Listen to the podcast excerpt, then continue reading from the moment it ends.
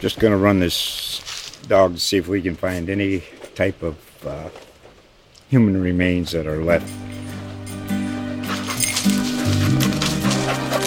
Listen to Where Secrets Go to Die The Disappearance of Derek Hennigan. From the Detroit Free Press, a new podcast set in the woods of Michigan's Upper Peninsula. Available on Apple, Spotify, Freep.com, or wherever you get your podcasts.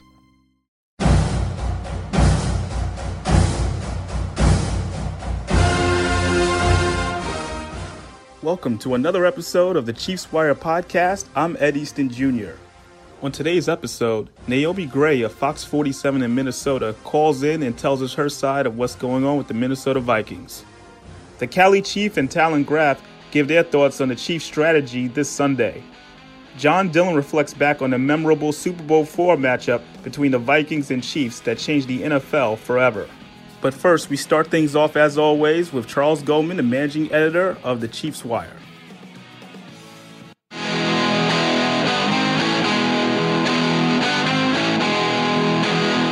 Back with us, Chiefs Wire managing editor Charles Goldman. Okay, and I have to ask, what are your thoughts on the Chiefs letting the Packers game slip away?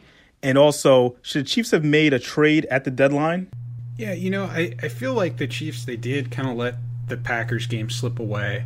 Um, I'm actually one of the few people that that thinks that Andy Reid kind of made the right decision on on fourth down. Everyone was thinking, oh, fourth and three, you got to go for it. But I mean, there are five minutes left in the game, and you're on your own 40 yard line. If you don't pick up that that fourth down, you're turning the ball over practically in field goal range to the Vikings, and that would completely take you out of the game. Um, so, so it, it, really, you know, with five minutes left, you got to believe that your defense can get a stop, especially because they've got a couple stops against Aaron Rodgers and, and the Packers already. But, um, you know, it, it it got to the point late in that fourth quarter where you had so many injuries on the defensive line that guys just got worn down. There's no rotation at all. Uh, they they just didn't have enough bodies. So um, it, it, was really a damned if you do, damned if you don't situation for Andy Reid. I understand why he didn't trust the offense to go and get that done because he kind of came out and said it afterwards, after the fact. He was like, "Yeah, I'm still, I'm still kind of learning uh, this offense with Matt Moore. I'm learning Matt Moore, what he's capable of, what he can do." So I, I, it doesn't shock me that he didn't have the confidence to go for it on fourth down there.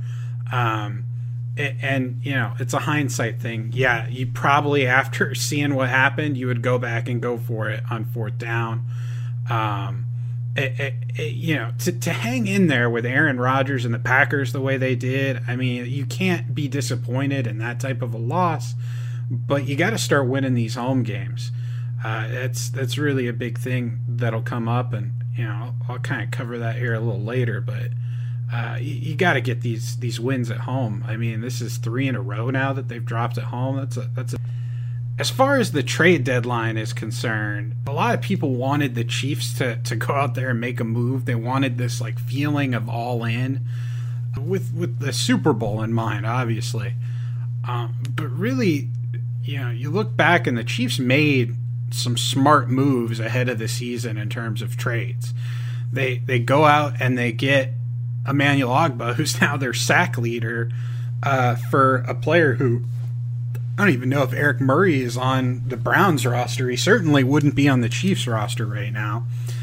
So you swap a player and end up getting your sack leader um, at, at, the beginning of the, the season there. I, am not sure how fans can be disappointed in that one. Then you go out, you trade Carlos Hyde, a running back that also probably wouldn't have made your team for a, a, reserve guard who's come in and played pretty dang well. I mean, he, he's looking like one of the better offensive linemen this team has. I'm not so confident that Andrew Wiley should get his job back over Rankin. So we're, we're talking about acquiring these two pieces that really were quite good. Um, you know, they, they took the risk and they, they traded a late round pick for Darron Lee, and he hasn't panned out. But you know, those are the types of things you do. You you kind of take those shots early in the season um, when when trade value is at its lowest, And, you know, the trade deadline, what we saw this year, everyone wanted teams to overpay.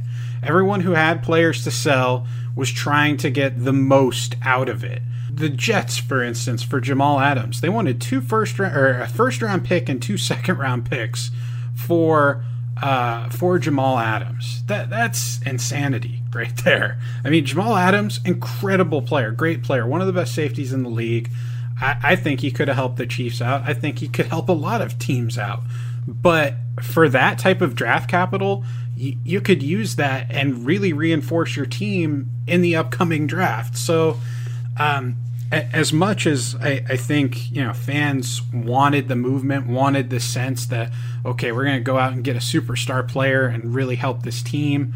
Um, it, it, it, just wasn't the cards weren't right for that to happen this year.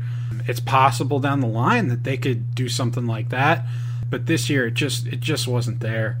I, I think that they were smart to to kind of hold back and to not go out there and overpay just for the sake of making a deal.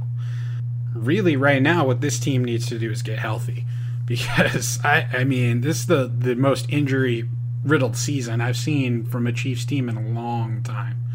So uh, they, they need to get healthy, get some of these guys back out there, especially Patrick Mahomes, Chris Jones, Frank Clark, Alex Okafor. I mean, I, I can just I keep rattling off names that are important. You have some really important players that aren't there. Eric Fisher. I, I mean, you got some guys that are that that your team's built around that aren't uh, in the game right now because they're dealing with injuries. So the the best thing the Chiefs can do right now is win as many as possible along the way to getting healthy. What they really can't afford is just more of these ticky tacky injuries that aren't putting guys out for the season because they're they're the point where you know they're gonna have to start cutting good players just because the roster crunch because they need guys at other positions. You might have to cut cut somebody this week that you don't want to cut because you need a punter or you need an extra defensive lineman. Um, it, it's really the roster crunch is getting rough for the Chiefs. But uh, as far as the trade deadline is concerned, I think they're smart to to kind of stay out of that there. What do you expect from the Chiefs in their Week Nine matchup with the Vikings? So this next week, I'm kind of expecting that the Chiefs are going to lay it all out there. You, you can't lose four straight games at home. The last time that happened for the Chiefs was uh, Romeo Crennel's two and fourteen season before Andy Reid got here. Um, the Arrowhead advantage used to mean something, and it really doesn't. Teams aren't scared of coming to play the Chiefs at Arrowhead anymore. And uh, I, I, don't know if it's just because the, the defense has struggled these past couple of years. Um, they're getting better, but I, it's just clear that it's not what it used to be. Uh, I'm not really sure what's behind that.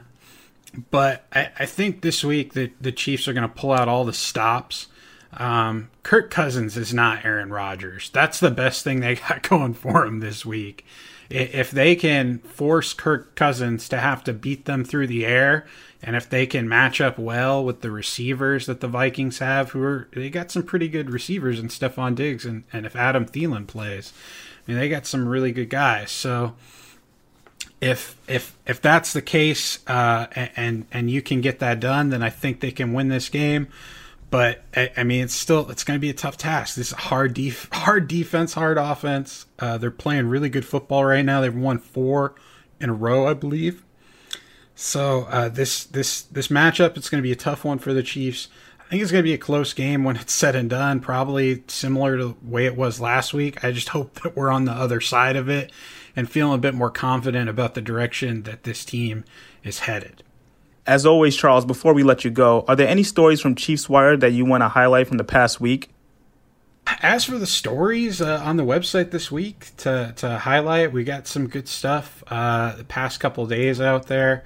If you're a fan of fantasy football, my goodness, Kevin Scott this past week, uh, his picks for, for fantasy football in week eight were great. So check out his picks for, for week nine he does it so that you can kind of u- utilize them for redraft or um, if you have a dynasty league or if you're doing daily fantasy. Um, these are these are some guys you want to have in your lineup. Some of them, I, I, mean, obviously you you probably want them in there. One this week is, I believe, Travis Kelce. I think no no one's uh, uh, too shocked that you should have Trav in your lineup. But hey, he didn't do so great last week, so he's hoping for a bounce back week here. Um, we've got some cool stuff on on Matt Moore right now. Um, on on Andy Reid and, and, and the Chiefs quarterback situation. Got some information on the, the gray throwback face masks that the Chiefs are wearing against the Vikings. You know, some fun in the spirit type of stuff for, for Halloween. Uh, check out the, the article, uh, uh, costume of Andy Reid uh, for the punt pass kick competition. That is uh, a whole lot of fun. And uh, we should have some more good stuff coming this weekend. Uh, I really like the the prospects I have picked out this week for um, our prospect series. We're we're up to, to our group ten, so um, keep an eye out for those uh, throughout the rest of the college football season. Speaking of that, I broke down earlier this week. DraftWire had their three round mock draft predictions for the 2020 mock drafts. Excuse me, 2020 NFL draft. I, I, I don't know. I, I, I can't get behind these running back in the first round things that, that are all out there right now. I just don't see that for the Chiefs. Yeah, I, I, I don't know. I, I like some of the other picks. And hopefully we'll have some more good stuff ahead of the game on the weekend for you leading up to, to this matchup uh, between the Chiefs and the Vikings. Anyhow, enjoy the rest of the episode and have fun. For more information on this story and others, head over to ChiefsWire.com and we'll give you all the details you need on the Kansas City Chiefs. Coming up next, the Chiefs Wire Podcast Roundtable.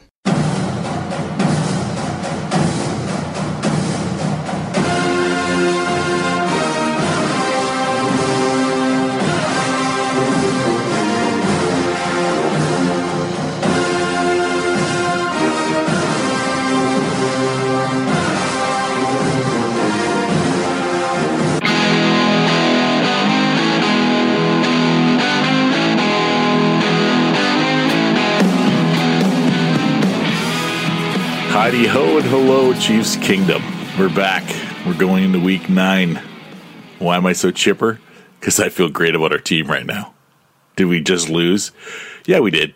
Are we still leading the division? Yes, we are. Are my hopes up? Oh, higher than ever. Uh, our defense, back to back weeks, getting after the quarterback, and this was one that's not so easy to get. Hassled them all day long rushed him all over the field. And if not for him being who he is, giving us all a great reminder of how blessed we are because he was doing things like, oh, yeah, that's right. That's what we usually do to the other team. I forgot what it's like to not have a guy like that. Getting kind of spoiled, getting a little bit spoiled. Got to be honest.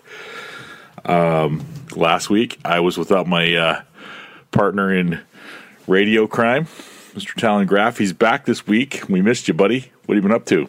Yeah, I missed you too, man. Um, well, we're uh, we're our coach out here in Southern California. We're trying to make a late push for the playoffs, so we're we've been putting in a little extra hours in the office. And hey, that was one of our goals at the beginning of the year was to make the playoffs because unless you make the playoffs, you can't win the whole thing. So get in and you get a chance. Nice, nice. Football's like poker that way. You got to have a chip in a chair. That's all you got to have, and um, that's kind of the way I take things with the Chiefs right now because we are five and three. One we were supposed to get blown out in without Patrick, and we challenged one of the best teams in the league toe to toe the whole game, even after spotting them a fourteen to nothing lead. That's what blew me away. I'm watching the game going, I don't think we're out of this. We're down fourteen nothing. I still think something's coming. Something good is coming. We ended the half up seventeen to fourteen. I believe had we Patrick in the game that time, uh, we would have we would have started the uh, second half off with a score and uh, hopefully put the throttle down on them. That didn't happen. That's okay. Matt Moore did a commendable job considering he was coaching high school quarterbacks nine weeks ago. Um, pretty impressive. yeah. I still think he looks like a kid in a candy store out there. Just like it's, it's this with these guys, it's this. All I got to do is get the ball to them, and they just go do video game stuff. Okay, I think he's still trying to get used to that, where he doesn't have to try to make everything happen. But yeah, this team I feel like Everyone's talking about the overimportance, and yeah, it's nice. It's a nice thing to have home field advantage, the bye week. All that's wonderful. This is a team that I don't care whose house it is, where we got to go, where we got where the game's in Bulgaria. Okay, first round and wild card in Bulgaria. Let's go. Well, uh, give me give me anybody from the last thirty years, and we'll take them on at their best. Once we get all of our guys back, I think the sky's the limit. What are your thoughts, sir? Yeah, I mean that's the biggest thing. Just the injury report that we have is just I mean, it's a laundry list of guys uh, and key guys, starters who mm-hmm. we rely on to be there and make plays. So the fact that we went out there not only without Patrick Mahomes but without a number of key guys and we performed so well. Yeah, I'm. I'm. I never feel great after a loss, but I feel. I feel pretty good, uh, better than I thought I would. But I mean, the Packers are one of the hottest teams in, in the league right now. Yeah, their defense has struggled yeah. lately, and obviously that was amplified by Matt Moore's performance. Um, but yeah, right now I think you know we, we we kept our lead over the Raiders at a game and a half. You know, they're sitting three and 4 we mm-hmm. We're five and three. Um, Chargers they won, so they're only a game back from Oakland, and, and then Denver. They're they're the bottom feeders, but I think we're we're in a very good place right now in the division. Uh, I think we have to still be the favorites. I know the Raiders are kind of unpredictable right now, and they've beaten some big teams. They've lost to some not so good teams. So I think right now, I think we're head and shoulders above them. So when we see them on the field, I think we're you know we'll be fine. But yeah, I think this is definitely a playoff team. I don't know if we do get a bye. I don't know if we're going to get that one or two seed, but definitely a, a division winning playoff team. Right. Yeah, it was. It was funny. I was like, the Chargers should have lost. Denver, Denver should have won. The way those games played out, I was like, what's going? Oh, I remember. I remember when we were those teams when we couldn't, you know, get our stuff together at the end of the game when things just didn't go our way. Matt Nagy just letting 43 seconds. That's like forever, dude. You had a timeout left. You let 43 seconds go off the clock rather than maybe, I don't know, make it less than a 40 yard field goal. You already missed one at 33 yards, the upright. Maybe inch closer. Maybe, I don't know, your quarterback's looked the best he's looked in, what, five weeks, moving the football. Your team's being aggressive. Maybe go with that and see if you can get a little closer or even, who knows, score a touchdown. I don't know. Maybe try to play some football instead of going, let's play soccer ball. Let's just kick. let's just kick and hope everything works out. Um, yeah, I mean, when they win, they're a hero, and when it doesn't work out, we all question it. Uh, a lot of people were questioning Andy in our game. Uh, I personally, five minutes to go, uh, you got all three timeouts. The defense has been playing up a storm in moments and getting roasted in other moments. It just seems like it's kind of that high risk, high reward defense we kind of got going right now with Spags. I like it myself. Put it this way, I think if we get Kirk Cousins on the ground six times, we're not losing that football game. He's not Aaron Rodgers. Aaron was pulling all kinds of rabbits out of all kinds of hats, and that pass in the back of the end zone, I'm like, you can't tell me that nine times out of ten Williams doesn't just land on his face and drop that football in the back of the end zone. That's that's his catch of the season right there, um, and that's the difference in the football game. Shady's got to hang on to the ball, man. That's not he's not a fumbler in his in his career. That's not his thing, but the way he carries that football, and it looks like it's catching up to him a little bit. What do you think? Yeah, I mean that's the second time he's had a really costly fumble in the last few weeks. Uh, I can't remember exactly. I think the other one was maybe the Colts. Um, Colts, yep. But yeah, it, you just can't have that from a guy that is a veteran and it's back in the day when he was, you know, a young stallion and he had that I'll call it unique carrying style, you know, it made him who he was kind of, but it's not good fundamental football when it boils down to it. And as nope. flashy as it might look, it's it's just not what you want from your starting running back. And you never know. We got the we got the Vikings team coming in that's They've been a little more consistent of late. Uh, they didn't score a ton of points this past week. They won, but they didn't score a lot of points, and they weren't playing a good team. That's the equivalent of what they normally would have in a loss against a good team, where they have had that in the past, that kind of Dr. Jekyll, Mr. Hyde. Great one week, next week, where, what? Where's the beef? What's the, you know, I mean, Dalvin Cook looks legitimately for real. Uh, his backup, Mattison, is no joke either. But I feel like I like our odds against these guys coming in our house, at some point the spine's got to stiffen, the pride's got to get up, and the team's just got to go. Not today. You're not beating us in our house again. We need a win in Arrowhead. Yeah, yeah. At some point, I mean, uh, we what we only have one win against the Ravens, I believe. Uh, that's our only win in Arrowhead, and uh, that's just I'm not used to that. I don't think the entire Chiefs kingdom is used to seeing the Chiefs have a losing record at home. That used to be our bread and butter. Mm-hmm. I remember one year we we went eight 0 at home, and that was such a big thing. I think it was like 03 or or maybe even 02. But anyway, I, I'm sure we've done that, you know, a few times. But yeah, this Vikings team, man, they're they just wear you down. They have a great running game, and then they have two really good receivers in Thielen and Diggs, uh, and a serviceable quarterback in, in uh, Kirk Cousins. And uh, yeah, against the Redskins last week, last week it was just a field goal fest. Uh, they've got one touchdown from Dalvin Cook, and then everything else from both teams were just field goal, field goal, field goal. Um, and that's just what that's what they want to do. That uh, especially against a team like us, that I think they feel like they probably can run on with their offensive line and our depleted defensive line and, and front seven as a whole. I think that's going to be their game plan is, is a whole lot of Dalvin Cook. And unfortunately, we're going to have to play a lot better than we have against other teams in order to shut that down. Uh, and I could see this being a grounded out game. I could see the Vikings holding onto the ball for the majority of the game if we can't get off the field on third down. Um, so yeah, we really need to come in prepared to shut that running game down and force the game into Kirk Cousins' hands. Yeah, plus with Thielen nicked up, I think we got a little bit of a a reprieve there. Whether he's back and, and not 100% or not there at all, that could be a huge difference in the game. I like uh, what Rashad Fenton's been showing. He's coming on. I hope Breeland's all right. We'll see at the end of the week. Uh, we're not sure where that is. I'm I'm sitting here watching the team and looking at what's out there. I know we talked about it early in the season. Um, EJ Gaines is going to be healthy soon, I think, in another week or so. I'd like them to look in to see where he's at. But also, if I'm Brett Veach, I'm calling Obi Melifonwu's agent today and going, "We want you on our roster in a uniform, spilling the beans about everything you know about Bill and the Patriots and what's going on over there because you're 6'4", 225, you can flat out fly, you got long arms." You played with Tano. You know each other pretty well. And you know what? You can't hurt us as being an additional guy back there in the secondary playing safety for us instead of having Dan chasing people around. I like Sorensen in the box. Uh, When he's back there trying to cover guys, it flat out scares me. It makes me really concerned. And I, I feel like had he been back there on a couple of those plays, maybe Aaron Jones doesn't break things off and just go for it, you know, doesn't get just tearing down the field. Because even Mathieu, you know, as quick as he's been in his days, isn't as fast as he once was. He's not chasing down an Aaron Jones or or a Dalvin Cook from behind. If Obi's ten yards deeper than Dalvin, he's not getting to the end zone. No, I agree with you. Obi is definitely a big bodied guy that is a is a box safety, and uh, that'd be a great addition to our team if, if we want to give him a call. And he's also a former Raider, so maybe he has some intel there as well. I know it was a different coaching staff, but hey, Sure. you know any intel helps. But yeah, man, uh, I'm really actually kind of excited, and hopefully we see another performance like we did against the Packers. But Damien Wilson looked like a man possessed, Yeah. uh, at certain times on the field, and I was really pleased with his performance. And it's great to have Anthony Hitchens back. Um, he seems to be back to his normal self. So hopefully, with our two linebackers in the box, and and we can have them kind of free roaming with Derrick Nnadi uh, eating up some blocks from the O line. Hopefully, these guys can run free and really shut down Dalvin Cook for maybe you know. I would love to see like a two and a half yard average from him. Yeah, I'm a former player. You're a current coach.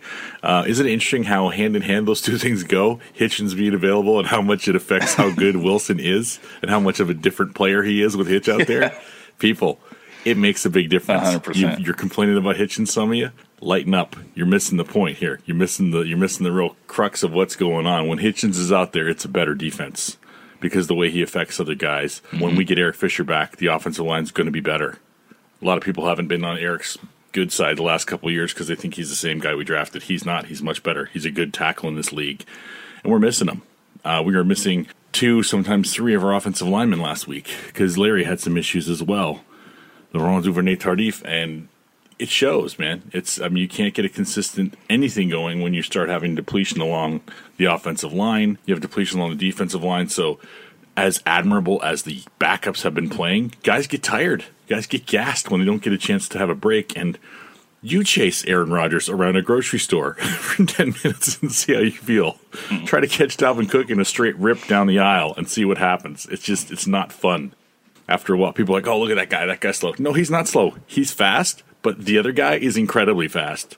It's like Tyreek and anybody else. Look at what Mecole did to them on that little shovel pass. I love that Matt uh, Matt got all the yards. that, that was that was a good old fashioned Jim Kelly hit Thurman in the flats and let him run 80 yards play. It was just like, oh, and he's off, and he go, yeah, he's that fast. Okay, good. Any questions? Anyone? Yeah, that plays 100% a quarterback's best friend because if it goes big, you get all the yardage. And if it falls, it's not a fumble, it's an incomplete pass, no harm done. That is, it's such a beautiful play. I love it. Or if you look straight ahead and the guys are crossing and you try to throw a little bit early to the defensive tackle who's busting through the line, Baker Mayfield, maybe don't put it right in that guy's breadbasket. I couldn't believe. It's like it was like the same day, polar opposites. This is how great it can go, and this is how bad it can go just like that.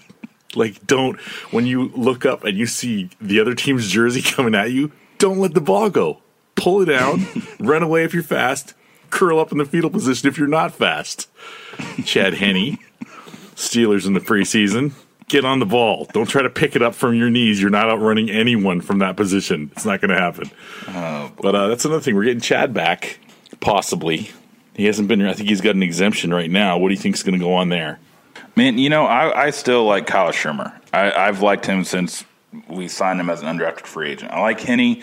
I think he's fine. He's a veteran, but that's I mean, there's a reason we got Matt Moore in there. So to back up Henne, or to back up Moore, I'd still like to see Kyle Shurmur active. Um, I don't know. I, am just not a big fan of Henne. I like him. I think he's a solid player. He's had a decent backup career. Uh, backup career, but give me Matt Moore and Kyle Shurmur, and I I trust those guys. Yeah, and that was last week was the first time. I mean, the first week was was Denver. It was partway through the game, so you're kind of you're, you're hamstrung. You're getting what you're getting. But last week watching the game, I was just earlier on had been all in on Kyle Shurmur. Let's make Kyle the backup, even though it's a young guy and stuff. Mm-hmm. And then watching last week, and I was just like, mm, there's a couple things Green Bay's doing. A rookie would be all jacked up. It would not be good. Matt's seen all of this before, and he was a couple of them. He was just getting the ball off before he got destroyed but he knew what was going to happen on the other end of the pass. And I don't know, man. Um, I didn't see a lot of right. Shurmur's tape because there's only really short clips. I know he did uh, eclipse all of Jay Cutler's records at Vanderbilt, which is amazing that he didn't even get a sniff at the draft. That that just blows me away. I'm like, okay, but Jay Cutler, per Mike Mayock, was had to be a first rounder and should be the top pick of the draft, but Kyle Shurmur doesn't get a look, and he's just blowing the guy's numbers out of the water. I don't understand that. But uh, I do like what Kyle brings. I think he's a great young guy to bring along. And I think uh, there's a little more wisdom in our camp and in Patrick's own mind as far as taking care of himself. Although I loved seeing he was so pissed sideline. He was so mad. He wanted to be in there so bad. You could just see it. I'm like, that's our quarterback. That's the guy that's going to lead us for the next 15 to 20 years if he stays healthy and he wants to be out there. He's like chomping at the bit. There's no, there's no. Ah, that's just another week. I'm making my paycheck. It's like no, no. And, and at the end of the game, the uh, the penalty on Graham, uh, he jumped off sides and then mushed a guy right in the face, right like illegal hands the face immediately. And the ref flags it, and everybody's like just walking off the field. He's like, no, no, get back up. There's a flag. There's a... And then the refs talk for a minute and they come out and there's no flag on the play. I'm like, okay, I see what you guys are doing. I get it. You just want to get out of the building. You don't want anybody to get hurt. But Patrick's right. But, but I don't care because it's not going to make a difference. But I love that he did that. I love that his reaction was not, let's just go home. It was, if there's any way to get another score and prolong this thing, let's do it. That was his mentality. Okay, we know where he stands. He wants to win with capital W I N. So I'm all in on that guy. Oh, absolutely. Yeah, absolutely. His leadership skills are so far beyond his years. It's really impressive. And he's, I think, not just on the field talent, but just his off the field presence and the fact that he does want to be out there and he wants to turn this, not really even turn this franchise around because mm-hmm. it's not like we're we've been a poor organization, um, but get this team over the hump and really and bring home those Lombardis, bring home those Lamar Hunts. Uh, you know, I, I, love it. He, he's bought in and he's getting the guys to rally around him. And the, and when he's on the field, we're just a better team. I mean, I guarantee you in the film room, Matt Moore's uh, performance, as much as it should be credited to Matt Moore himself, should probably be credited to Mahomes because you know in the film room Mahomes was with him, studying with him, yep. telling him where to look, where to go, and I, I, I don't know. I want to credit. I feel like I probably credit Mahomes for too much, but you know, I think he definitely deserves some credit for Matt Moore's performance.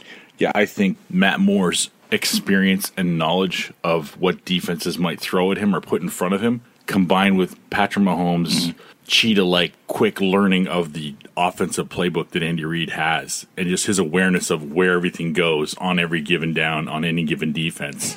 I did a little comparison on the numbers on a tweet last week. It was funny because the only number that was off was Travis's 87 and their tight ends were 89 and 80, Fasano and and uh, Julius Thomas, but everybody else was 10 was Stills and Hill.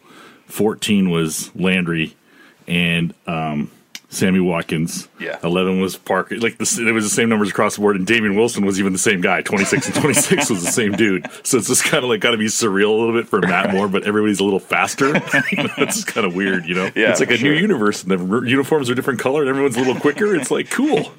So this is what full Madden mode is like. All right, cool, awesome. Uh, but yeah, I'm excited about this week. I think we're gonna. I think we're gonna give them what for. Uh, I think we got a good matchup. It's going to be a challenge. It's going to be another watermark for the team. I mean, we still don't know what's going on with Pat. If Patrick's going to be back or not, all signs are kind of pointing to it's a possibility, but probably not. And honestly, I mean, I'm in the camp of if they do think he can go, but they're not sure health wise and stability wise and all that stuff, I wouldn't be 100% against putting him in uniform, but on the sideline. But that said, you know, he's that kind of rabid beast that if, you, if you let him dress, he might get out there when he's not ready. You know, it might be like just no hoodie, sweatpants, hide his helmet. he seems the kind of that guy. I'm really looking forward to it, though. Any thoughts on uh, players you think are going to shine and step up this week? Uh, I'm I'm looking forward to seeing if Matt Moore can keep it going, whether or not he was a one hit wonder. I wonder if we're gonna maybe crash back down to earth a little bit. Um, I hope not. I, I trust him after last week. I mean, it wasn't like he had a few good drives. Like he looked good the entire game. Didn't turn the ball over.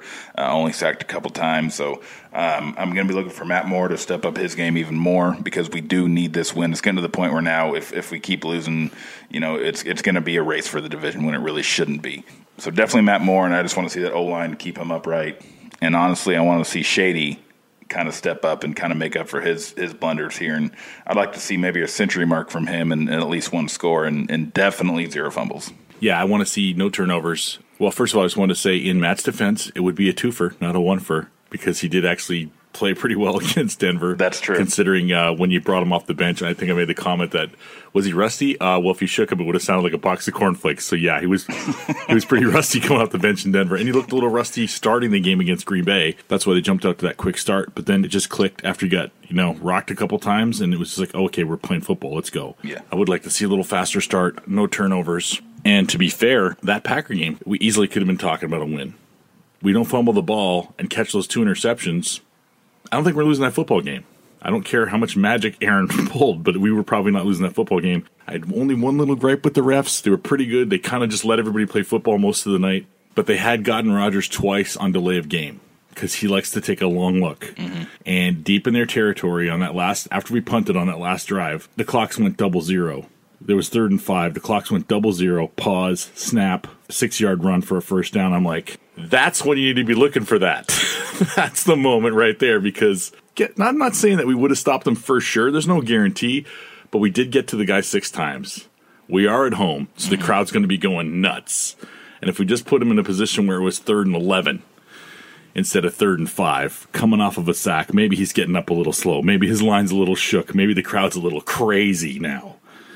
Maybe we get him for a safety. Maybe we get points and the ball. You know, maybe we go in and win on the next, you know, drive. Who knows? We'll never know. But again, the team did admirably. I don't like that uh, wins that that are losses. That what, what do they call them? Uh, a moral victory. Moral, mo- yeah. There's no moral victory in, in a loss. You can feel proud. You can hold your head high when you lose to a better opponent or when you leave it all out on the field and it doesn't work out. Because you know what? It's mano a mano. You're, you're putting your best out there. They're putting their best out there. And I was not embarrassed for our guys. I felt like, you know what? They gave it everything they had and they almost came out with a W. I think they can do it this week. Uh, I'm pretty excited to see what happens, see how it all plays out. Uh, the coaching matchup is a little tighter. You know, Zim's got uh, some years. Zim's not Matt LaFleur. He's not going to be over there going, I wonder what defense I should do now. It's going to be like he's probably going to be pretty uh, Jedi Zen over there, calling like three defenses ahead on the on the play call. So we'll see how he matches up against Andy, and uh, I hope somebody's watching the clock for him because I think Andy always needs that one guy that's back there going, "Hey, coach, just just letting you yeah, oh yeah, okay, all right, yeah."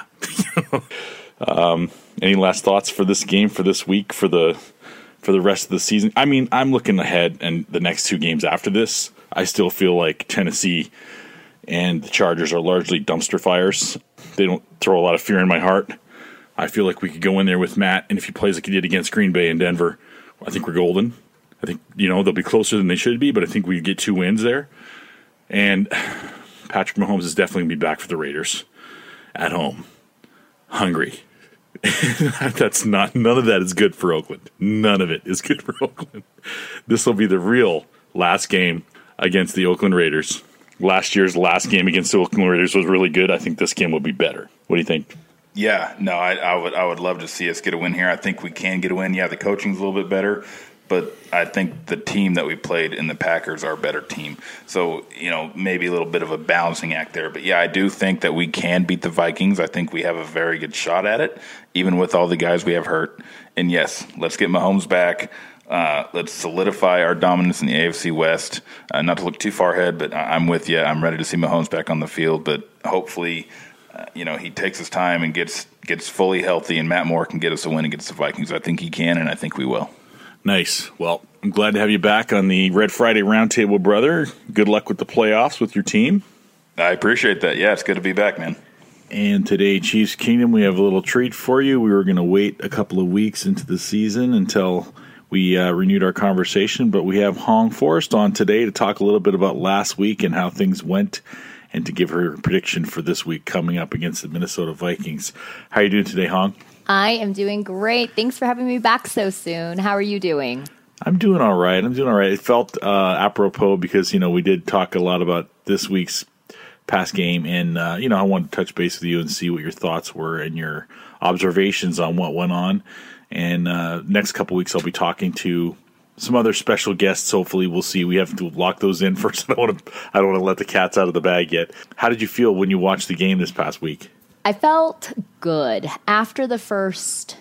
Well, I'd say it didn't feel good right away. I felt a little worried watching the uh, Packers on those first two drive scoring drives of theirs, and that was a little bit unnerving. Uh-huh. However, after we got our feet wet, so to speak, and started to get into the groove of things, it really felt amazing to watch mm-hmm just everything unfold watch everything come together watch and see that what we how we performed and what we did in denver perhaps was not a fluke and that this really is coming together for us yeah there's something about that letting them out to a 14 nothing lead and then at halftime you're looking at its scoreboard and it's 17-14 for us and you're like wait a minute so at the end of the game it took all of his aaron rodgersness two dropped interceptions and a fumble by us for them to beat us by one score. And the plays that he was making were a stern reminder to me um, how good we have it right now. Because I've forgotten what it feels like to have somebody else's quarterback doing those things to us that our quarterback does to other teams every given week when he's healthy. And it really made me I mean, I didn't think it was possible, but it made me appreciate Patrick Mahomes even more, if that makes any sense at all. Oh no, it was a great a great team effort, and uh, I really feel like we have a great shot going into this week. There were a couple of big plays that were given up, but following up nine sacks with five sacks against the quarterback as as agile and nimble as Aaron Rodgers was pretty impressive. Very, very much so. And I think, yeah, you took those words right out of my mouth with watching Aaron do what we have become so accustomed to watching Patrick do at his level. And uh, I, there was, I did not think that that would be catchable. I was like, oh, look, he's throwing it away. And then it just landed just right and was caught just perfectly. I could not believe that. It blew me away. there was a rebroadcast on yesterday and I caught the very tail end of it again and I just it kind of I'm trying to let not bother me because it was mostly a well officiated affair. The rest kind of just let the guys play. There were the two moments that bothered me were the uh, when we first punted to them on their last drive. We had five. We had three timeouts left with five minutes. I, hundred percent of the time, I'm like, go for it, Andy. Trust the defense. You got to give him a chance. And I think down the stretch, that's going to help us a lot because he's showing faith in the defense right now, and that's even without a lot of starters that are injured right now, when those guys come back and we start, they're still gelling. That's the thing. This is the truest sack nation that I think we're seeing so far. Even though we led the league last year in sacks, this the, just the pure sack getting ability of these stunts and blitzes and things that Spags is putting in there is really impressive. But I didn't like the fact that we went down there after the punt and third and five inside the red zone. Aaron lets the clock run down, and he'd been called twice in the game for a delay of game, and it hit double zeros before they snap it and then get six yards and a first down. I'm like, that should be the moment you're really looking for that as a ref. That bugged me, and then uh, flag on Jimmy Graham for false start and hands to the face when he mushed our DB. And Patrick's fired up and go, look, this is the flag. flag. I talked about this with uh, Talon just before we got on together here. And, um, you know, the ref just came out and said, there's no flag, wind the clock. Like, that's, that's, that's not cool. But it's like, you know what? It's okay. It's, There was a flag. I mean, uh-huh, you blew yeah, your whistle. Yeah. it's on camera. We see the guy right. We saw what happened. We saw the ref wing the flag out, and now it's just pretend that didn't happen again. I'm like, oh, okay. That's not fun. but uh, other than that, That being said, though, I I mean, I think we did play a fairly clean game, which was I was hoping to see a bit of that, and I think it came out that way. And then, yes, I was very pr- fairly pleased that on that side of the game as well, that the refs, it was a fairly great game being called all the way around. yeah, you did say you did mention before we came on live, though. You agree with me? There are no there are no moral victories. This is a loss, and it stings a little bit. But you know what? It could have been a lot worse. Oh, absolutely. It was anything like most of the prognosticators were talking about.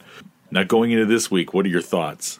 Uh, going into this week, I am wondering if Kirk Cousins is going to Kirk Cousins this game. If this is going to be the week that he's going to Kirk Cousins it. so it's Right. he. I think I mentioned this when we chatted last time that he ha- is a great uh, quarterback. He has done a phenomenal job so far this season. However, I think we've seen history uh, of his of just of his timeline that there just comes a point where things just don't go as well for Kirk Cousins. And this could be it. However, he was just named, you probably saw this, but he was just named the NFC player of the month, the offensive player of the month. So, Oh, I didn't see that, but yeah, he had a number of good games. Right. The Washington one notwithstanding. Right. So I am looking to see for this weekend if he will continue to play well or if this will be the game that we really get into his head somehow. And I'm looking forward to seeing if. As we know, Patrick Mahomes still day to day. I think it's a little bit aggressive if he does come back this weekend, if he does play, if he does start. However, uh, Yeah. if we are going to go with uh, Matt Moore, I'm going looking forward to seeing if he can keep us competitive against this defense. I'm looking forward to seeing if he can allow Patrick to continue to have a little bit more of that rest that his legs need, according to the medical team. Maybe not necessarily according to Patrick Mahomes. Right, of course, because every you know starter wants to play. I think that uh, a second week of getting the lion's share, if not all, of the starter reps, would be huge for Matt. Um, he's come a long way really fast. I mean, he had to shake the rust off in the Denver game, obviously, and he got off to a slow start against the Pack, but then really got things moving. And the fact that he's totally comfortable just getting the ball into the hands of the playmakers and letting them do what they can do because we have a crazy amount of speed on this team. It's fantastic to watch. I think whatever happens in this game, um, if the Vikings play the way they played against the Redskins, they're not going to beat us.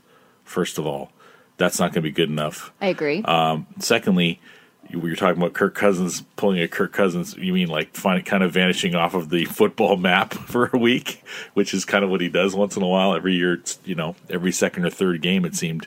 This has been his longest run of consistently good play. it sure has, and I've been shocked. Yeah, I mean that said, the the Washington game was not great. There's a bit of weather, but uh, it's supposed to be sunny. Yeah, sunny and clear. I think on uh, Sunday. A little cold. Um, I don't think our defense is a flash in the pan or a mirage. I think it's really coming together. And if we play the way we played against Green Bay, Kirk Cousins isn't going to be able to pull it out. He's not Aaron Rodgers, and it took everything Aaron had in the tank and a little bit of luck for them to beat us by one score. I think uh, as long as we don't get off to too slow of a start, and as long as we don't give the ball away, Shady, I'm looking at you, buddy. That's two games now. this game and the Colts game. Andy says it's not part of your repertoire. Let's make sure it's not. Okay, we went from having a guy that got chased out of town that never fumbled the ball. Hunt had no fumbles in his high school or college career, fumbled his first carry ever, and then just tore a strip off of the league for weeks and weeks. Of course, we all know how that went down. He's not with us anymore. But I know. going from that to a guy that's carrying it around like he's delivering the mail, it's a little bit it's a little bit uh, scary. There's no Christmas gifts in that football. Just tuck it away hang on to it like it's your last stick of butter and you're making mac and cheese tonight, okay? Oh my goodness. what an analogy. Um, I'm looking forward to yeah, I'm looking forward to a good matchup. Dalvin Cook is a very good running back, excellent running back, but I don't think that Aaron Jones is any slouch either. And they have Aaron Jones and Jamaal Williams in Green Bay. Mattison, who is uh, Dalvin's backup, is also a very good running back. He's got some really nice burst. So when Dalvin goes off, we got to be careful not to uh, get complacent about the backup, thinking it's just going to be a pass or something. Because that kid, he lost 40 yards in penalties that were taken away, 40 yards that were taken away on nice little strip runs that which is a good thing for us if that happens in this game that maybe maybe Minnesota's not as disciplined on O as they could be. That could benefit us in some way, shape, or form. I'm just hoping we get after him and maybe we get into his head a little bit and take the ball away a couple times and actually hang on to it this time, Breeland. I'm not even going to give the Honey Badger a hard time because if he would have caught that, that would have been one of the catches of the year. Because the fact that he got his hands on that ball was incredible. And I was just like, if we just go, go just get out. Yes. Oh, why couldn't we have that one? But uh, I think we're going to get the ball away from a couple times this week. What are your thoughts? You think the crowd's going to get in there? Absolutely. Absolutely. And I really think Kirk Cousins, he hangs on to the ball for a long time. Yeah. And I think that's going to play into our favor. And I think we're going to count on Kirk Cousins being a great part of our defense on Sunday. so I think it's going to be very interesting to see what can happen because when we played uh, last week against the Packers, Aaron Rodgers, he hangs onto the ball for quite a while also. However, Kirk Cousins hangs onto it even longer. So I think that just gives our, uh, our defense that opportunity to really see what happens there in the pocket and really come after him. So I'm really counting on our defense to really is banged up as we were, but they like you said they've they've just really started to come together, really started to gel. It's not a fluke, happy accident to what happened the last two weeks here that we can really come and show them what um what we are capable of continuing to do. I'm a little bit worried about Dalvin Cook. I'm a little bit worried about Sure. the speed of some of their uh their receivers and their backs here. However, I think that if we can uh, adjust a few things in those areas after seeing what happened last week in, with Green Bay, Right. I think we could really, really hold our own and come out of this game. This is a winnable game, in my opinion, as well. I think it's winnable, especially seeing what Matt Moore is capable of doing after you know nearly two years of not uh, not starting a game. I think it's a winnable football game coming through and seeing this. Um, I whether Patrick Mahomes is ready to come back or not, I don't think that's an issue because we can see our faith and our belief in Matt Moore, what he's capable of doing. I think that that he has shown us that he is more than capable of doing whatever it takes from his side to be able to carry us uh, as far as he can possibly carry us. Yeah. This is definitely the most competitive of the next three, I believe. Not that any game is a, is a gimme, but it's going to be the toughest test. I think the holding of the ball by Rodgers and Cousins is pretty close to the same. It's just uh, Cousins is a little more statuesque about it. He kind of gives you a target, and Aaron kind of moves around all over the place, and it feels like he's back there forever. And sometimes he does stretch the play out a little bit, but yeah, it's you kind of you can kind of get Kirk's eyes to kind of come down to the defensive pass rush if you get into his head a little bit. Aaron's like, nope, I don't even. You're not even there. I'm, Yeah. Where's my guy? Where's my guy? So I think that could be a big thing. We got Fisher practicing limited this week. We've got Chris Jones and Fuller limited practice this week. We got Andrew Wylie full participant. So that's huge. We got some key guys that could be coming back this week. It's only going to get better, Chiefs Kingdom. Stay positive. Hang in there. We still got a lead. I think a game and a half lead on the Raiders right now. And guess who we get right out of the bye week when Patrick will definitely be back and ready to roll. The Raiders in our house. So we're looking good. That's right. We can go on the road and beat anybody with this squad. I'm not worried about home field advantage. It would be nice, but apparently maybe this year wouldn't be so nice because we're just having a tough time at home. But uh, let's work on that, shall we, Chiefs Kingdom? Let's get some noise going there. Let's make sure that that quarterback can't hear himself think this Sunday. I'm looking forward to the game. Enjoy the game with your fam. Huong, it was a pleasure to have you on again.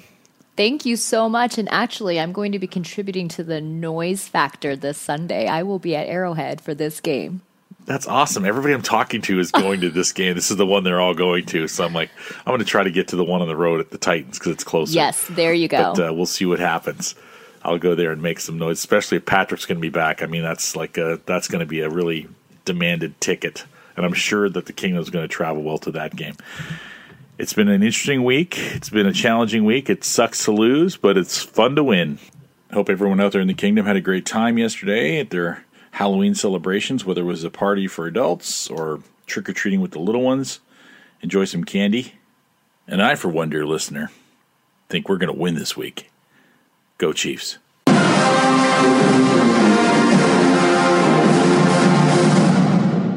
Chiefs Wire podcast. We are back and on the line.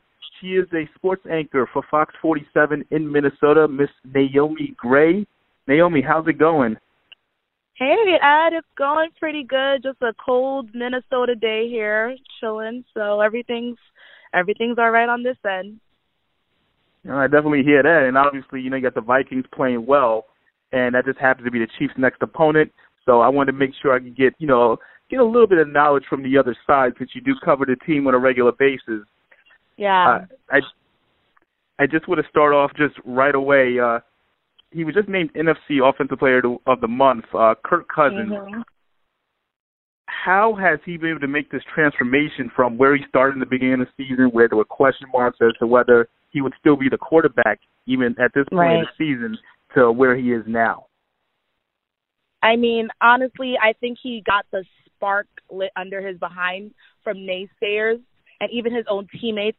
You know, a few weeks, not a few weeks ago, about a month ago, you know, there was those moments where Thielen was speaking out and Diggs was speak, speaking out, and I think that really just put everything in perspective for Cousins, and he knew that he had to change his style of play in order to for this team to succeed. And it's not often you see people make a transition that quickly and be that effective basically immediately. It's like, you know, the Vikings were in the media 24 7 when, you know, those two wide receivers began speaking out. And it literally took a quick, like, one week turnover for Cousins to get things to go. And he's just been completely, completely off the charts since then. And obviously that's why he was named the NFC Player of the Month. He's just been stellar through the last four games. He's been completely dominant, you know, completing like 78% of his passes. He has about like 1,200 yards, 10 touchdowns, and just one interception. For him to be wrecking in those numbers after everything people were saying about him, I think that's just completely impressive. And the biggest test for him is just to keep that streak going and being and continue to be that great leader of his team's offense. Yeah, like I said, um, just everything you were saying, just the whole big turnaround and the way the team now is coming into each game. They've, you know, they've kind of tra- changed the way you look at the NFC and the way they're stacking up. So just right. taking a, a, closer look into the Vikings, and you know, are, would you consider them a more of a run first team, or are they still relying on Cousins now because of the confidence he has to really lead the charge? You know what? Dalvin Cook is still being one of the guys on the field who's getting the most usage, obviously, because you know if it ain't broke, don't fix it. That's that's how I see things are going with the Vikings. You know they're more of an old school team, so they're gonna obviously have that run first mentality. But now they've been able to prove that they do have a passing game and they do have targets outside of Thielen and Diggs. So I think they're just utilizing whatever weapons are the smartest to use at that given point, but they're also being smart about Cook. They're not running him down. There's also the rookie Alexander Mattison who comes in for a few snaps and kind of relieves Cooks and, you know, throughout different plays. So I think that the Vikings have you know, constructed a really good recipe on their offense to be able to be effective on the run and through the air. And, you know, we're seeing that play through. They're they're becoming, you know, a completely equal team on offense. It's not just, oh, we're going to stick to the run, stick to the run. Because once you do that as a team, you know, defenses are going to be able to figure you out right away. And they're going up some t- against some tough defenses. In Philly, you know, the best run defense, they were able to climb through them and, you know, be able to utilize Diggs. He, he played lights out in that game. So to have those other options and use those other weapons through the air is something that's really working out well for the Vikings. And you know, obviously, like I said, if it ain't broke, don't fix it. You're to keep seeing Cooks in on a lot of those plays. Obviously, you know, he does great. He's one of the top rushers in the league. So why not utilize him? Why back away from that? You know, you have to kind of tune out the people who are saying, "Oh, you can't just be a run heavy team. It's gonna bring you down." But you know, like I said, they're going to stick with Cook, and I think that it's a good idea for them. Obviously, that's one of their their biggest strength on the team, but at the end of the day, they do have those other options through the air with those other weapons on their offense. I definitely hear that. And you look on the other side of the ball, the defense has been playing well as well. The uh, the team has been pretty big with takeaways and um, you know obviously taking advantage of mistakes from the other team. When you look at their Yeah. defense, who do you feel like is their their like core player that gets them going? Um, definitely Danielle Hunter has definitely been big for the team off the edge. He's been very huge. Obviously Everson Griffen as well, veteran. He's been there for like ten seasons, so he's also very effective. But I feel like there's some plays that he kind of messes up on and doesn't really come through. There's a couple things that he needs to fix, but whenever a big play is happening, Danielle Hunter has been on the other side of it, and um, he's definitely a standout for them.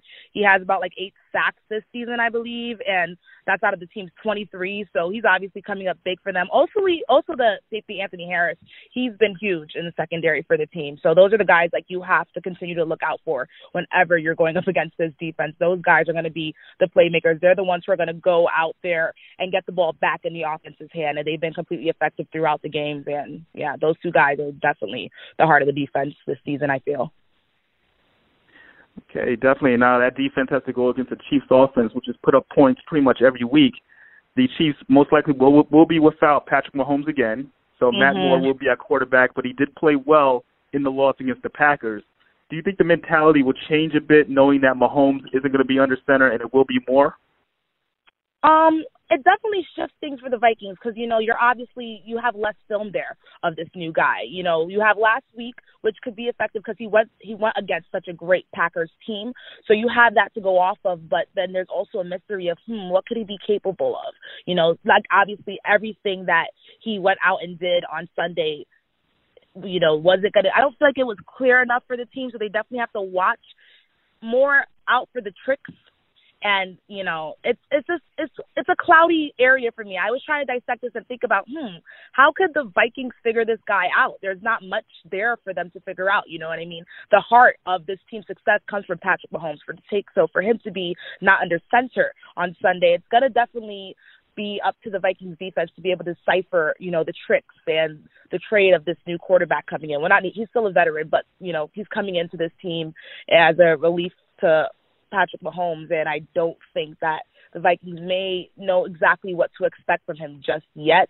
But you know, as long as they continue to play their game, play true to their style of play, and they're a veteran defense that's been together for many years, so I don't think that you know uh, this quarterback is going to come in and completely expose them or you know change the game up more than what's expected. Um, but yeah, it's it's a cloudy. That's a clouded area, and I'm pretty sure the Vikings feel the same as me. As how um, we're just got to go out there and play our ball because we don't know what to expect from this guy, except for the film, the little film that we do have from him on Sunday. That's definitely going to be the question mark. Even the Chiefs, you know, we talk about like Chiefs fans are still they're still not sure about Moore. You know, everyone's excited in regards to what he did filling in Mhm. last week.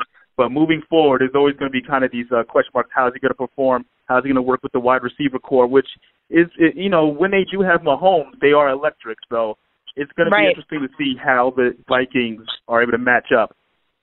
Exactly. Yeah. Because I mean, it's not going to be a whole shift. It's just you know that one guy under center changing. So the obvious, you know, the offensive teams are still going to be the same, but chemistry plays a lot into um those situations when you know your head guy is out. It's it's can this quarterback come in and keep that chemistry going and our other team's going to be able to beat out what they have going on. So yeah, that like I said, it's a complete question mark, and it's just like I'm just anticipating Sunday and seeing what he's capable of. Because like I said, I only watched Moore for the first time on Sunday, as many people probably did, and you know I know I know what to expect from the Vikings defense, but not sure what to expect from Moore and their whole offensive unit. Definitely, and there's going to be a lot of people watching this game. Yeah, 62 team taking on a five and three team. This game is going to be played in Kansas City. The Chiefs, for some reason, just cannot find a way to win at home this season. They have uh, all three of their losses at home, so uh, Mm. the Vikings do have that going for them. If you want to talk Right. about it from that point of view. Uh, now, I do want to actually ask about the, the last game the Vikings played. It was the big Thursday night game. I mean, I, I know the Redskins. Well, and I'm, I'm going back to the Redskins game, I should say, with Adrian Peterson returning back to Minnesota. Can you just give us like a, you know, just being there, the energy of the crowd with Peterson on the other side going against the Vikings? I mean, honestly, the minute he got to the field, he he took his he didn't even go to warm ups. He just went straight to the crowd, signing autographs, and there was signs all over for Peterson, and he he might as well have been decked out in purple because that's just how it felt. It felt literally like he was home, and it was something I never noted, you know, realized could happen in a stadium that they had so much love for this guy, regardless of where he's ended up in his career post his tenure with the Vikings. So it just it was something amazing to witness, and obviously all those guys, you know, the Vikings offense they're full of young guys who watch Peterson, and you know guys like Cook, who's who's now the present when I mean the future of what you know. Of, Adrian's legacy of what he created. Now, now here's Cooks, you know, Cook. So he's kind of seeing Adrian on the field and just kind of mesmerizing and makes us see what he's capable of doing. So that moment that they shared after the game was also something great to witness because it's just like, wow, this is really happening before our eyes. This greatness and the fan love, and like I said, it seemed like he was just right back in purple. There was no love lost at all, and yeah, the crowd welcomed him with open arms, and he he did the same. Okay, and it's safe to say there are Super Bowl thoughts already in uh, Minnesota for this team, especially with how hot they've been lately. Yeah, I mean, I, I, we're from what I've heard, you know, we're we're hmm. still mm. mentally the media here. We're still kind of just focused on, hey, if if the season was to end right now, they would have a wild card spot.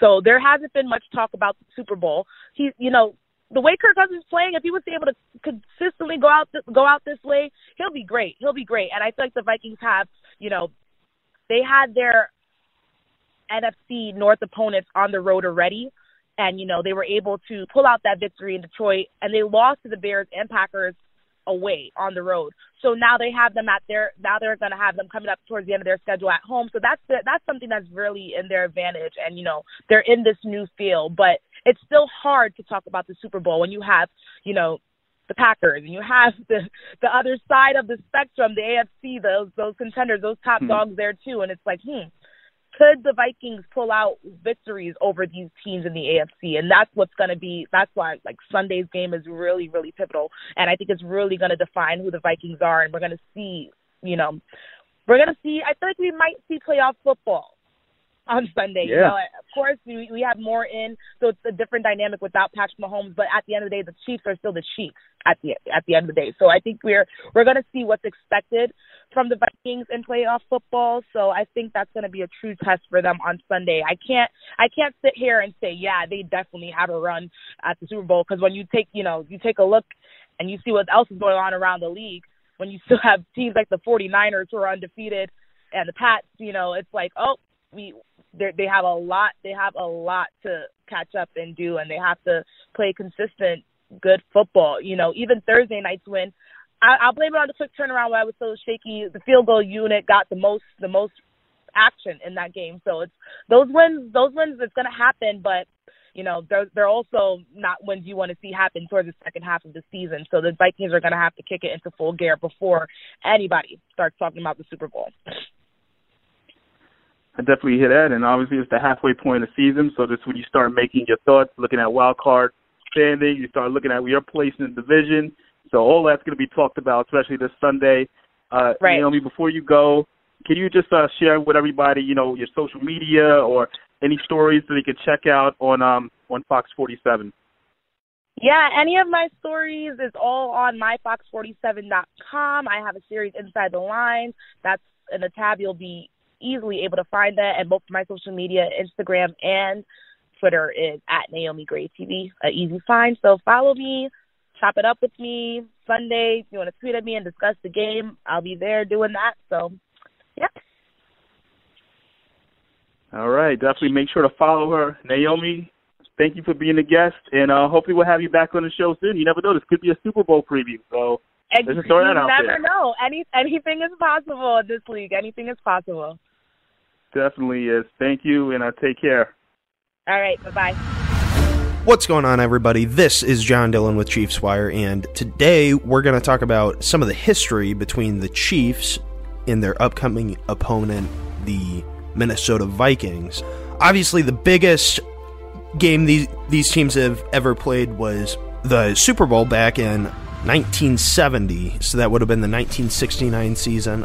Both teams were really, you know, powerhouses for the time. On the Chiefs side, they had, shoot, I think it was nine AFL All Stars. So this was, you know, way back when it was it was two separate leagues.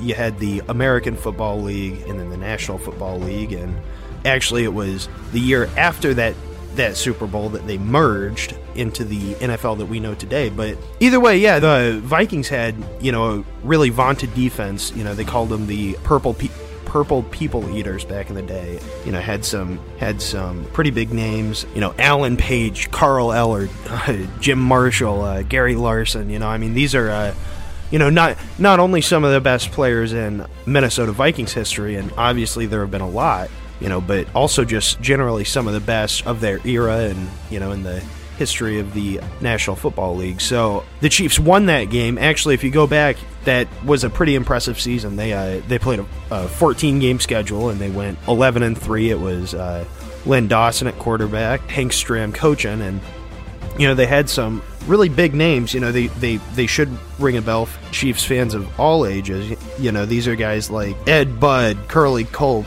Buck Buchanan, Bobby Bell, Willie Lanier. You know, I mean, these are these are some of the the best players in Chiefs history. You know, guys that are on the the Ring of Honor at Arrowhead. So, you know, yeah, that that was a really iconic game. You know, and that the the Chiefs defense that year actually, if you go back and you check out how those playoffs went, they didn't allow more than seven points in any of the three games that they played. And their path to the Super Bowl was through the defending Super Bowl champions, the the Jets, who had won it the previous year, and then they played the Raiders in the uh, championship round. You know, only let them score seven points, one touchdown, and obviously went ahead and advanced to the Super Bowl. So yeah, that's that's that's kind of the you know what what was going on with kind of the biggest game that these guys played, but you know, and going back, going back through the overall history of the matchup, not just that Super Bowl, the Chiefs are actually leading the series seven games to five. So there's there's no chance this week that that the Vikings could you know pull ahead in the overall series standings. But you know, it's a it's a pretty great great matchup this week. Hopefully, the Chiefs the Chiefs will have Patrick Mahomes back. If not, Matt Moore looked serviceable at least last week. The Vikings kind of have come on pretty strong these past couple weeks. Dalvin Cook is really looking like one of the best running backs in the game. Kirk Cousins, you know, love him or hate him, you know, there are times where he can be just uber productive, you know, and obviously the the Chiefs are still healing up from some of those early season games. You know, guys like Frank Clark, Eric Fisher, you know, even obviously Patrick Mahomes. You know, I mean, they're they're they're question marks for this week. You know, they've got a bye coming up here in a couple weeks, so hopefully that'll help. But you know, this uh, looks like it's going to be a pretty good game, and you know, I think it's important to to explore some of the history. You know, remember remember how it used to be. You know what I mean? Way back in uh, 1970. So either way, that that's that's what I've got for you this week. Hope you enjoyed it. Have a good one, y'all.